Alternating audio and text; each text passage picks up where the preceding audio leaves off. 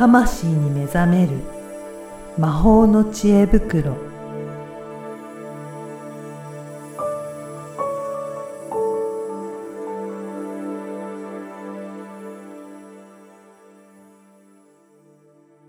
こんにちは、小ラボの岡田です。こんにちはリアルスピリチュアリスト橋本由美です。ゆみさん、今回もよろしくお願いします。よろしくお。願いします。前回ね、断捨離についていろいろお伺いして、えー本当チェックすることもいろいろ、あ、こうやればいいんだなっていうお話もいただいたんですが、うんうんぜひぜひ、もう少しこの断捨離についてうんお話しいただけるということなので、今日は2回目の断捨離はいについて2回目。断捨離 断捨離話はい。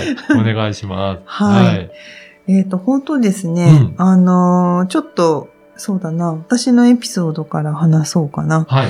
あのー私結構溜め込みタイプで、うんうん。で、職場は綺麗にしていたいんですよ。はい。職場はえらい綺麗なんですよ。多分。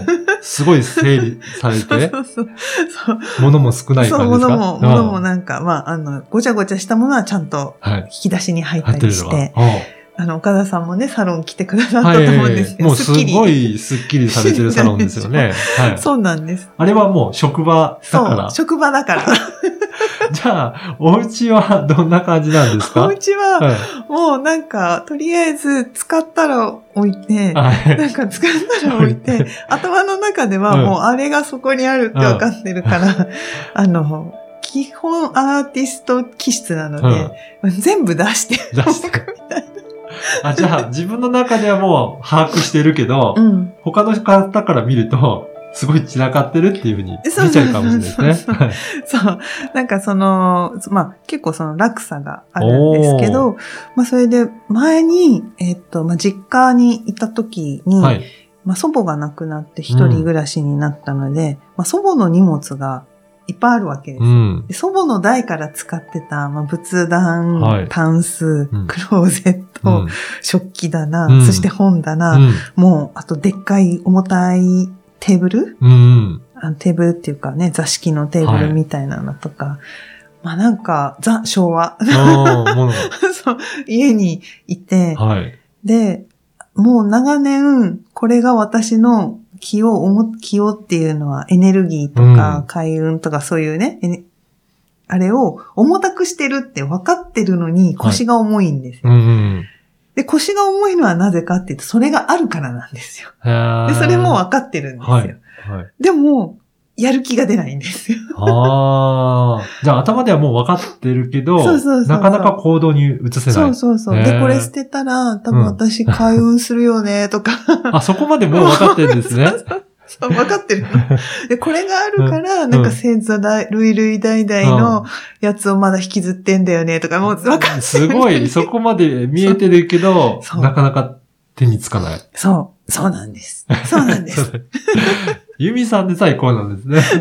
そう、だからうん分かってても、うん。できない気持ちがすごくよくわかるというか、はい。あの、そうだよねっていう感じなんですけど、そこで、やっぱり、あの、ややっぱりいろいろ自分でもうん。それなりにワークをして、うん。オーラをクリアリングしたり、まあ、前世とか過去世とか、はい。あ過去世と前世一緒か、先祖のこととか、クリアリングをしていく中で、だんだん、やっぱりやんなきゃなが切実に。はい。要するにちょっとずつ、あの、できるところから軽くしてったわけです。やっぱ軽くなってくると、もう、もう、もうここぞの重たいやつに、うんもう最終取り組まなきゃいけなくなってくる、きて、で、本当に、もう、やっぱ同じですよ。前回も話したんだけど、断捨離の人に来てもらうの恥ずかしい。はい。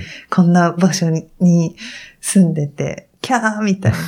でも物はいっぱいあるし、はいそしておばあちゃんのものもどうしていいかわかんないし。うんうんで、あの、一個エピソードとして、こう、私が生まれた年に書かれた掛け軸、と仏像の掛け軸、イラストの掛け軸があって、はい。で、昔の家は暗い部屋にそれがあって、うん。おじいちゃんの寝て、寝込んでたおじいちゃんの部屋にあって、うんなぜか引っ越すときにおばあちゃんはそれを持ってきてて、うん。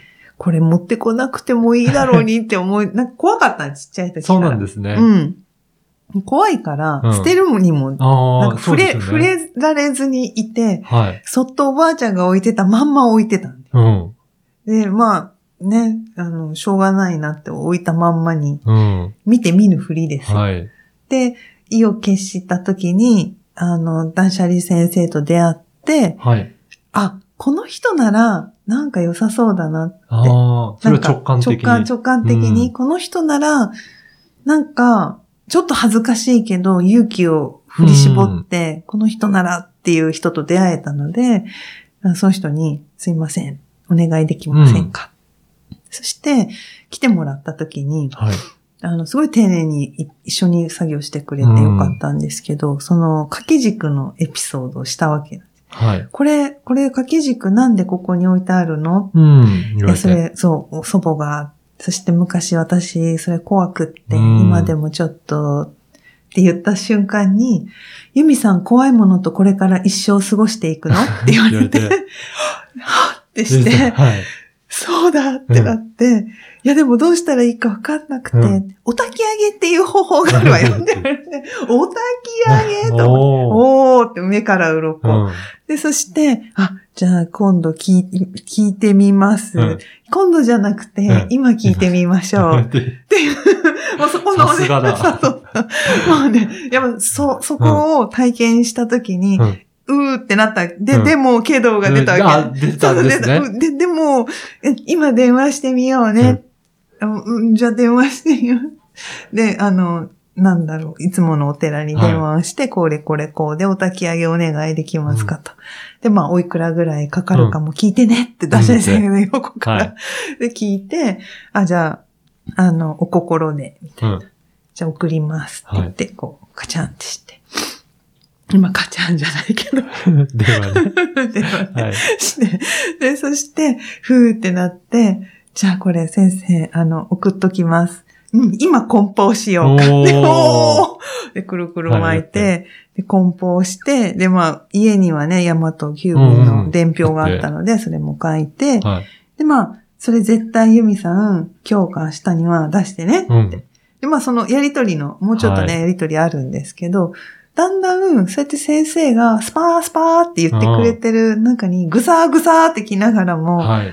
やっぱりちょっとずつ、でもでもを、こう、付き合いつつも、スパスパ言ってもらえたので、こう、梱包する頃にはもう、手放す気満々なんですよ。そうなんですね。そうそうだいぶ、じゃあ変わってきたわけですね。そうそうの中で。だからすごい、なん、うん。今言った段階でも2、3回抵抗あったでしょ、うん。うんなんか、じゃあ明日とか、はい。後回しにしようとした、する癖が結局、自分でも無意識の貯めるとか、自分のループが、にはまり、はまろうと、戻ろうとしていって、やっぱそれを、あの、私もね、別な分野でそれをやってるわけなんですけど、やっぱり自分のことってわからないそもで、うんですね。やっぱそうやって専門家にやってもらうことで、うん。えらい手放したら、えらい軽くなって、うん。ほんとそっからね、あの、いろんなことがトントンと。本当に進み、うんそして断捨離先生もおっしゃってたけど、いや、まだいい方よと。うん。本当によく見るゴミ屋敷にはい。行って、何日か、うん。あの、何トントラック4台とか、もうそういう場所に行って作業することもあるのよって言われて、へーやっぱそういう人たちはみんな開運してく。うんその人は断言していて。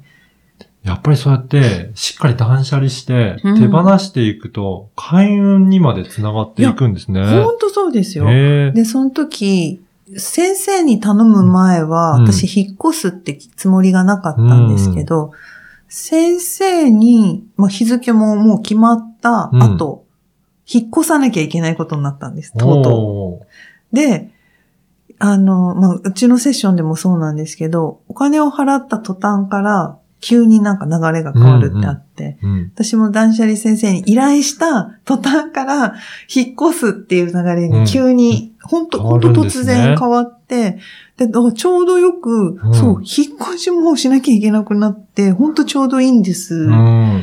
で、その時に、なんかこのエピソードで終わっちゃいそうですけど、その時に、あの、やっぱ自分がもう長年住んでたはい。部屋の感覚うん。って、おばあちゃんの感覚だっはい。たんはい。ですけど、私それ気づかなくて、無意識だから、もう気づかなくて、選んでた間取りを先生に見せたら、あ、これ、橋本さんおばあちゃんの影響で選んでるでしょ？スパッて言われて、え？え、そうなんですか、うん。いや、あなたの荷物の配置とうん。物の所有の仕方を見たら、まあそれでわかるんですよ、プロだから。見たら、あなたのお部屋はこうじゃ、こういう間取りじゃないわよ。この間取りで住んだら、うん。一部屋絶対物置部屋にすればよ、あなたは。って言われて、おーはぁって、でなんか、すすごいうん。なんか納得して、うんそのアドバイスが。へえ。で、あ、ほ、本当に無意識のうちに、こう、今までの祖母との暮らしを引きずってまた引っ越そうとしてたなっていうのに気づいて、新たな自分で旅立とうとしているのに、うん。本来の自分の住み方じゃない住み方の部屋ばっかりを探して見つかんない見つかんないってはあ。やってたんですよ。すごいですね。なんか前回もお話しいただきましたけど、やうんっぱりなんかそのリセットする、そういうループを断ち切るのは、うん本当にそういった専門家の方のうんお話を聞いたり、アドバイスをいただくことによって、なんか今スパッとそうそう断ち。切ったような感じですね。そう、本当本当そっから、うん。ずっと見つからなかった部屋が、うんまあすしばらしばらく見つからないんですけど、あの、間取りが変わったから、うん。思考が変わって、はい。で、さらに、また住む場所っていうのうも、んまことこれは別な人とお話ししてたら、違う視野が広がって、その引っ越したことがないから、わかんなかったんです。す。でもそれがだんだん、いあの、悩、悩みながら探しながら、自分をブラッシュアップしていったわけですね。はい。だ自分の今まで、えーっと、祖母とか、今までのか家族の思考うん。で、自分の思考がこうシャットアウトされてたわけなんですけど、うん、それがだんだん剥がれていくと、自分にふさわしい流れっていうのが始まりまして、だから脳の思考回路っていうのも、すごい考え方が途中でうん、ほんとガラって切り替わって、切り替わったら、途端に見つかったんですよ。やっぱりそこは大きいんですね。考え方を大きく変わるとなると、うんそれで全然思考も変わってくるので、うん行動も変わっていって、うんやっぱりそれで運気とかそういったところもそうそうそうそう。変わっていくんですね。変わっていくんですよ。だからよくね、パワースポットとかで運気をもらいに行くじゃないですか。はい。うん、私も昔すごいやり込んだので、うんあれなんですけど、全然変わんないじゃんっていう時があったわけうんうん。これは結局、うん自分がその流れを止めてるんですよ。はあ、そうなんですね。そう。だから、い、行くと、あ、すごい断捨離しようとか、うんあ、もうこういう展開で頑張ってこうとか、アイディアがわーって湧いて帰ると、なんかだんだん体が重たくなってきて、なんかこう、あの時やろうと思ってた、いや、やりたいんだけど、うん、まあもうちょっと先でもいいかね、とか言う だんだんなんかそういったところが出てくるんですね。そうそうデモとか。そう。で、結局それは、その空間がそうさせているというのが一つと、はい。あとやっぱ自分の体と考え方、思考、これ全部がリンク、本当にしていて、うん。なんか体が重たいっていうのは部屋が重たいうん。のもリンクしてるし、考えがまとまらないっていう人は部屋がごちゃごちゃしてる。じゃあ部屋から片付けるかっていうアプローチもあれば、じゃあ部屋がを片付ける気力が湧かないのであれば、これもう体の問題なので、ちゃんと体を整えていくと、おのずとやる気が湧いてきて、あ、片付けようって自然と片付けられる。うん。うん。だから断捨離先生でリセットもいいし、あの、私のような心の専門家。